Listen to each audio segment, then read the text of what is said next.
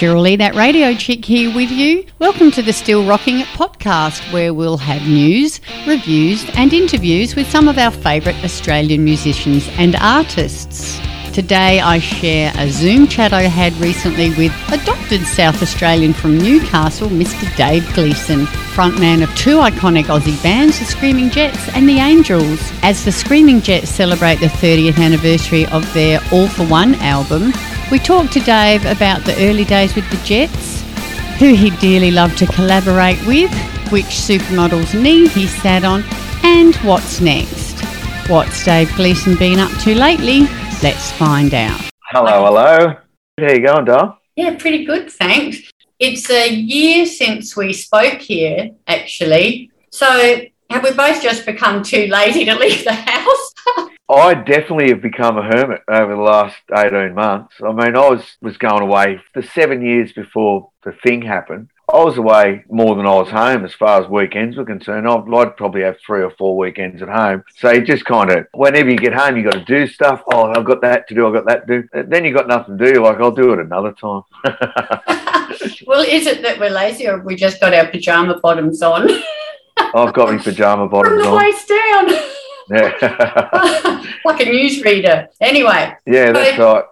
Today, it's all about the Screaming Jets and the celebration of the album's 30 years, all for one. Does it feel that long ago? Um, a lot of water has passed under the bridge, obviously. Um, one of those things, like as I'm just talking about before, I was always looking forward. You always, you know, next gig, got a tour coming up, going there, going here, got an album coming out, etc. But over the last 18 months, you get a chance to look back and you start to think, wow, so many things have happened since that album came out. Yet still, I remember vividly so many things about the recording of the album and and the time that we spent doing it, you know, back in King's Cross in the day. So yeah, it's a, it's, it's an ama- amazing that I can still remember stuff now. That's right, actually, because it was only two years prior. In 89 in Newcastle, that you got together with Brad and Richard and Grant and Paul and Fawn. So, just two years later, to have such a fabulously successful album. Did it feel like a bit of a whirlwind at the time? Yeah, well, definitely, because uh, as you say, we'd, we'd all come from bands. Uh, myself and Grant had been in a band for three or four years prior to the Jets. Paulie, our bass player, Paulie Woseen, he'd been in a band for I don't know, maybe six or seven years by that stage. He started when he was 15. Richie was only 19. He'd been in one band. Brad had been in a moderately successful band called DV8, who were very big around Newcastle. And so we kind of made the decision that we were going to move on from that cover band kind of perception of Newcastle and take it wherever it went. But none of us had ever had any type of deal before, no publishing deals, and never had any contact with record companies whatsoever uh, before it all happened. So, yeah, so once it started happening, we won the Battle of the Bands. We got to go into a great studio with Steve James. Then record companies started getting interested. I wouldn't know Michael Gudinski if I fell over him or Chris Murphy or any of those guys. I I didn't care. That's why I quite readily pissed them off in the early days. I didn't know who they were. Easily done. Oh, Chris Murphy's here. Who? Cares? Ivy. Tell everyone Ivy. Um, so by 1990, we'd signed on the 1st of May 1990. We signed our first record contract, and then I think it was uh, March or April 91 that the album came out, and off we went. so you all sort of had some experience in other bands before. When you started playing as the Jets, did you feel that it was different? Did you feel that that magic was happening, or did it sort of just come on organically? Well, that's when the creativity really started. Uh, once we were in there, I mean, obviously, we kind of told people we were a band, um, and then we started booking gigs and stuff.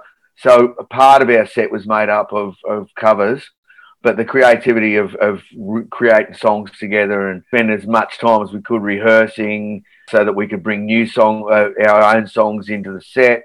So that's when that kind of whole period of us just spending all our time together, writing, playing, rehearsing was uh, it was just so instrumental in us kind of forming that kind of bond that, that lasted. Um, I mean, between me, Grant, and Paul lasted probably till 2007 with a bit of a break uh, somewhere in there. But yeah, it was kind of that's what, what, what set us on that path to knowing that, that we had some type of formula in there that we could create our own music. I think we need to play some of that music right now.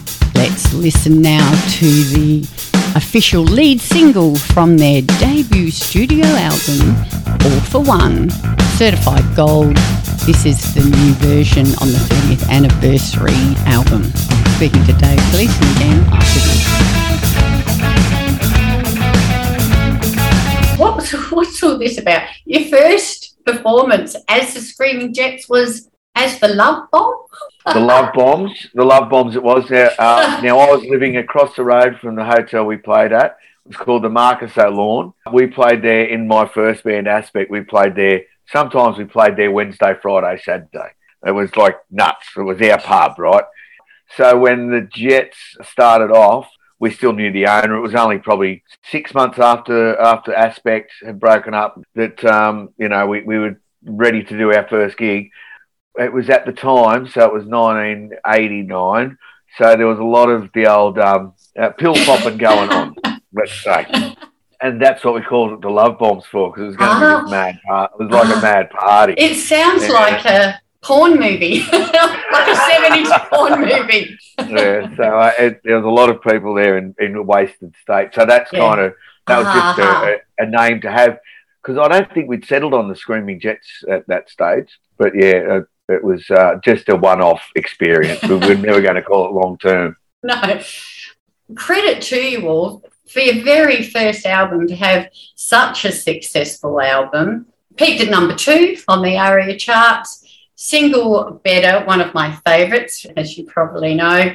Number four on the ARIA singles charts, and then following two other top 40 singles, Stop the World and Shine On were you surprised at all at the success? Because you did do the hard yards. It's not like you were overnight successes, really, but were you expecting such a great album?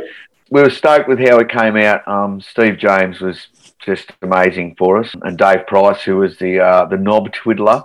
Uh, they were they were very experienced and we were extremely inexperienced. I mean, we'd never undertaken recording an album before, so they kind of guided us through it. But yeah, I mean, the 18 months leading up to that, we supported everyone. We supported John Brewster and Alan Lancaster in the Bombers. Uh, we supported the Radiators. We supported the Choir Boys. We supported the Divinyls. And we were just, and anytime we weren't supporting bands, we were out there playing anyway. So we, we kind of, we are very lucky to get in front of those crowds that those guys had that was such still really loyal and strong fan bases at that stage. So we thought as long as we get our the sound right on the album, which we are all very happy with at the end of it, that we knew that, you know, we could we could proudly get out there and start headlining our own shows, you know. But um, as for the success that Better had, and we weren't expecting to be on Hey Hey three times or four times in two years or something like that. That was unreal we were ready to take it on if it went off, you know. I'm waiting for my purple vinyl copy, waiting very excitedly for it to arrive. Have a look at this. This is the original polygram. That's like a collector's item now. It's an antique. Is, we did a limited run of cassettes for the All for One. That's the difference. it's on blue. It's blue. Plastic. Now it's on purple. hey, you didn't notice my t shirt. I loved your T-shirt. Yeah, it's fantastic, unreal, unreal. I mean, that was the first artwork that, that, ever came out for the Jets. Connect with the Jets, and that was the first thing that they did. So Acme T-shirts.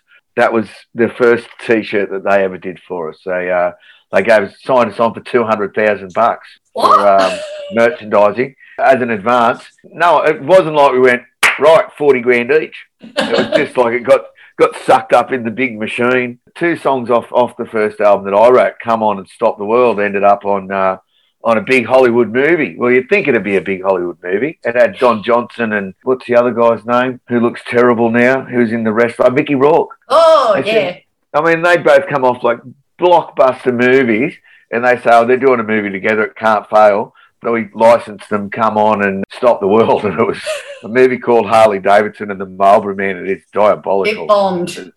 oh, terrible. Instead of being on Forrest Gump or something, or one of the uh, movies around, um, could have been on Terminator too, like uh, Guns and Roses, but no, oh. Harley Davidson, Marlboro Man.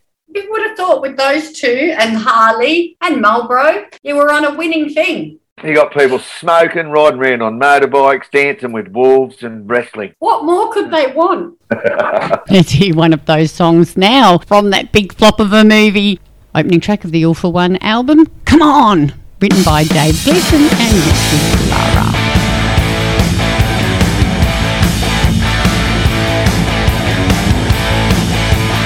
After the success of the record, you guys went to the UK for a couple of years after releasing the first album, we toured here a bit, and then we went over to the UK uh, and Europe and toured with a band called Thunder, who were kind of quite a big band. They were pulling 5,000 people a night in big town halls and beautiful places all through UK and Europe. And then from there, we went over to the States, embarked on another kind of round the country tour with a band called Kicks, and they pulled the pin quite early. But anyway, I, we kind of we spent like uh, two and a half years coming back doing some recording, going back over and trying to trying to keep the uh, the wheels turning overseas. Unfortunately, between the first album and the second album, our international distributor changed. So the first world tour that we did, we got in front of all these big people from around the world who loved the band, despite FRC.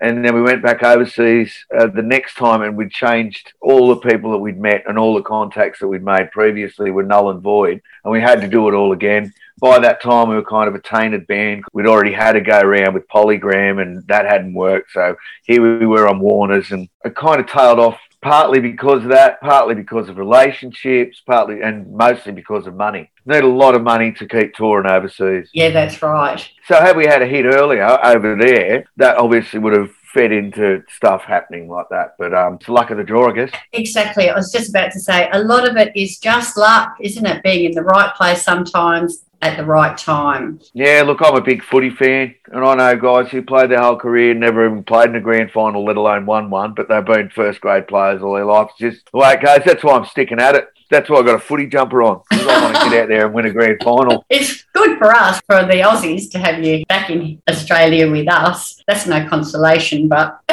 Look, we are. Uh, we're, I'm extremely happy and proud of, of, you know everything that we've achieved, and would it, it would have been nice to you know to, to succeed overseas, just stick our Aussie brand of rock in people's faces. But um, having said that, you never know what lies around the corner, you know, and, and, and being able to, to play in Australia for 30 years and uh, and continue to put out albums and stuff was a, an awesome achievement. So it sure is. Some of them. They're nice. That one up, that one up there is the very first gold record I ever got for All for One. You're a bit um, proud of that. you should I can be. Still re- I can still remember getting it in the boardroom at, at, the record company, and you know, all I was spewing about is I didn't have a dove to, to bite the head off and throw on the record executive. ah, take that from Ozzy Osbourne. it has been a great ride. And it still is. There was Tear of Thought, The Screaming Jets, World Gone Crazy, Scam, Do Your Chrome, and the recent one Got You Covered. And of course, this special edition. Is yeah. there anything else recording wise for the Jets? Can you give us the scoop? Yeah, definitely. We are. we have been obviously coming to terms with recording like this. There's nothing like getting five blokes smoking and drinking and carrying on in a room to record songs. Uh, not that I smoke, but the fact that uh, we've been able to do it remotely and it's come out sounding brilliant because of the work of Steve James and Scott Kingman. They've been just brilliant getting it all together and making it sound like we are in a room together. But because we're kind of embracing the new technology, I think we've got a, we got one song completely done, and we've got about six or eight beds of songs down. And Cam McGlinchey's going into the studio in the next couple of weeks to bang some more down. So next year, as things roll on, and we'll be able to get it together in rooms with each other and stuff like that. That's definitely what we're working on is is getting eh, together a brand new album. But we've been saying it for the last couple of years, but um, events have conspired against us, and we're a rock and roll band, not a fucking corporation. So yeah. it'll come out when it comes out. But, yeah. but so it's definitely in the works. Always wanting to get in there, and it'd be nice to at least have done ten studio albums. I mean, we've done well in excess of ten albums with the live albums yeah. and stuff like that. But I'd love to do, and then bring out a box set. Good marketing plan. yeah, yeah. Best laid plans of mice and men. That's right. COVID permitting, of course, a tour to go with that. Yes, well, unfortunately, um, for the first half, well, not unfortunately, well, depends who you talk to. Uh, The other guys in the Jets aren't all that happy about it, but a lot of the tours that got postponed from Mm. 2020, they just got pushed back to when they can start. So the Angels are taking up the first half of next year, except for probably a, a bit of time through January, February. We'll do some Jets shows, and then July, the All for One tour kicks off a year late. Better late than never. That's right. That's right. We will play another song from the All for One album 30th anniversary edition, but we've been talking about the Angels. Let's hear the Jets' great cover of Shadow Boxer, which is from their Gotcha Covered album. More with Dave Gleeson, lead singer of the Screaming Jets and the Angels, and Dave and Crafty. After this. In the last 30 plus years, you've been interviewed literally thousands and thousands of times. You've even interviewed other musicians like Barnsey. If you see him, tell him I'd like to interview him. Uh, Don No, McLean. Don McLean. Yeah. You must have had every question imaginable thrown at you. Firstly, what's the strangest question you've ever been asked? Um, can I come back to your house? Yeah, yeah, Yeah. Secondly, is there a question that you just wish someone would ask you?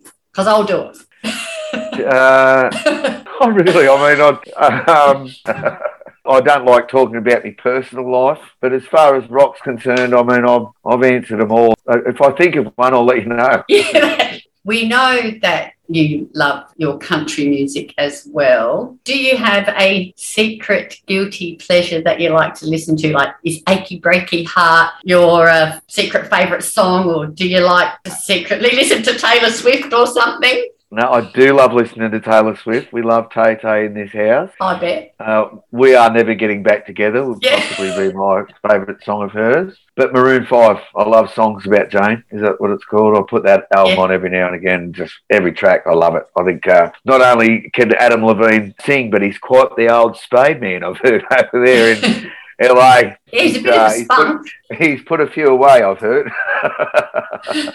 respect, massive respect. That's not a guilty pleasure, though. That I'll give you that one. That's a... No uh, worries. Um, and yeah, good Charlotte as well. I, I love the songs those guys write. I'd, you know, I'd, I'd never be a because they use a bit of auto tuning and stuff like that. But they're good songs. They write a good poppy, fun rock song. yeah, they sure do. You have collaborated with many, many people and some with some great people on stage. But is there anybody that you haven't collaborated with that you'd really, really like to? Um, oh, look, I, I'd love to do a song. I, I've always loved Barnsey and INXS Oh, doing yeah. Good Times Yeah. for the uh, Australian Made concert Yeah. uh, promotion. Such a Um, classic. It is such a classic. We recorded at Rhinoceros probably only 18 months, two years after. Um, so I'd love to do a, a full tilt rock song with Barnsey uh, along the lines of, of something, a, classic Australian, you know, maybe an AC/DC song or something like that, like a whole lot of Rosie. yeah. Yeah, that would be good. Uh, but I'd love to do, have a have a sing with Barnsey. I've been very lucky to, as you say, I've sung with Susie Q many times, which is a huge one. Sung with Michael Hutchence once. And didn't you sit Um, on his lap? Oh, no, I sat on Helena Christensen's lap because he had a uh, he had a busted ankle or leg at the time, and he goes, he goes, "Come over here, man, come over here." And I go, "Oh yeah," he goes, yeah, sit down, sit down. And there- there's like people everywhere. He goes, "Sit here," and he just pats Helena Christensen. I just sit on like, "Sorry, Helene, how you going?" This is Dave, you know. So yeah, great memories, great ah, memories. Oh, you poor thing. Oh, well, I think that's a fabulous idea. You two, you know, lead singer of the Screaming Jets and the Angels, lead singer of Cold Chisel, playing AC/DC. I'll get I my love it. people to speak Oh, to yeah, his we need our people speaking. I think that's a plan. I'd buy that. What is the most useless talent that you have? oh, the most useless talent that I have. Oh, my kids would tell you lots of stuff. There's one. Of, Oh, there's one. there's, there's Jamesy boy. The u- most useless talent that I have. Um, I can stack about 20 coins here and catch them Catch like that. I remember we used to do that at school. And I can play the spoons. I'm a very good spoon player. So, um, it rarely comes up at parties or at jams, but I don't know play why. People say, "Have you got a harmonica?" Yeah, yeah. Got any spoons? No. as I mentioned, we spoke here actually about a year ago, and I advised you of a major, major omission in your Wikipedia information. Right. It's still not fixed. What's that? The 12 years old in the nude. Oh no, I didn't see that bit. it actually mentions that, you know, your bass player Paul Woseen released an acoustic solo album on Beto. Right. Yeah, yeah. It still does not mention the Dave Gleeson Wanted Man That's- album. That's a secret album. That's only Is for it? those in the know. oh, no, no. It's um. I'll, I'll have to get that fixed. I mean, I'm, I'm very proud of that album, even though it uh, it made very little impression. But uh, everywhere I go, people will mention songs off it. So we sold a bunch online, and, and I sold them out of uh, out of the car boot and paid all the tax on. Mhm. I was going to redo it, re-release it, but you know, once again, it, it's hard to find any time to tour anything outside of the Jets or the Angels, and everything's kind of been geared towards that. you are a very busy man. I love it. I play it on the air all the time. Oh, I'm surprised you, much. haven't had, you know, been bombarded with requests for a re-release because I've played it so much. Oh, thank you very kindly for that. Yeah, it's uh, I, I, yeah, it, it was uh, great to do. I've been planning to do another one for years. As I say, the Angels and the Jets, because I've been with the Angels ten years. Jets got back on the road seven years ago. So it's all kind of yeah, all geared to that. I've still I've got books. I'm no good with recording myself. I haven't got a computer to record myself, so I do it all on this, and it sounds terrible. So then I'll play it to people. Go, what do you think of this? I go, "Ah." Uh, uh, back to the drawing board. yeah, yeah, that's right. It's like showing someone a sketch of a car Yeah. and then that car turning out to be a GTHO. I mean, like here's what it's going to look like. Uh, I got I got to pull my finger out, get on, on board with the tech. It's fabulous to be celebrating this wonderful album, especially Purple. But more importantly, when are you and Crafty at the Gov next? Uh, we're at the Gov 13th of November. This time it's going to be all British bangers. We're putting together a list right now of the best of British. Excellent. I'm going to write that down. 13th, did you say? 13th, it's a Saturday, yeah. Because I've got Angels gigs. I've got the 16th of December at the Gov with the Angels. I've got the ASO thing with the Angels on the 3rd of December. And we're doing a show on the 19th of November at the Bridgeway. It's called The Boys Are Stuck in Town. It's uh, Rob Riley, uh, myself, Vincenz from Zep Boys, Stewie Super from from Super Jesus, Dave from Almost Human, very well known South Australian band. I'm led to believe, and Wheels, Paul Wheeler playing drums from Ice House. So it'll be a bit of a hoot, and uh, hopefully we'll get a good crowd there. Well, we're going to sell it out because I'm interviewing Vince in a couple of days and Rock on, Robert Rock Riley, Robin Riley. Robert Riley as well. one of the and, greats. Yeah, and Stewie as well. So I said, Oh, let's uh, get this out there and get it sold out. It just looks like a fabulous concept. It looks like the Party Boys. I mean, remember the Party Boys? Yeah. They weren't they weren't just some stupid throwaway thing. They were legitimate guys who were off the road. That's where the Party Boys started. Paul Christie started going, right, you're off the road, you're off the road. We'll do a band, we'll play just whatever. And it became massive. Their albums throughout the 80s and 70s and 80s were huge. So people loved them. So, you know, a huge, I think shows like this are unreal. They're just great fun and you get a little bit of everything. Oh, I can't wait. I think I must have been number one ticket holder. Rock on. I'll also see you at, is it at Wayville at the showground where you're doing the ASO? Where yeah, the it? ASO. Uh, I think it's. I, I, was, I thought it was Elder Park, but then someone told me it's at, uh, at the showgrounds. Yeah, it's somewhere outdoors. Anyway, front row. I'll see you. I'll give you a wave. Awesome. Thank you so much for chatting to us today. We're going to play a few songs from the album now, the 30th anniversary, all for one. So, all the best with that, Dave, and I'll see you at the Gov or the Showgrounds or No the. Bridgeway or all of the above very soon. No worries. Cannot wait, Shirley. Thank you very much. Yeah. You're looking great in a jet shirt. I've got to tell you. You know what? Oz Music T-shirt Day is coming up for Support Act, and I'm a fundraiser coordinator for Support Act SA. So I think two years ago I did 20 T-shirts. Right? Yeah. yeah. Last year I did 30 something T-shirts. So I got all my T-shirts out last night, and I put 49 T-shirts on. no. I was like this. We ripped them all off, and I've never worn a fangirl t-shirt for an interview before. I thought, I never get to wear that. I'm going to wear that tomorrow. Absolutely perfect. Thank you. All right, Ta-da. see ya. See you soon. We're going to finish off with FRC, quite a controversial track written by bass player Paul Woseen, aka Fat Rich. So, if you're a little bit sensitive, it's time to turn the podcast off, and I'll see you next time. apologise for the extremely crude nature of the following lyric. You're with Cheryl Lee, that radio chick. Thank you so much for joining me on the Still Rocking It podcast. Hope to catch you again next time. Get out when you can, support Aussie music, and I'll see you down the front.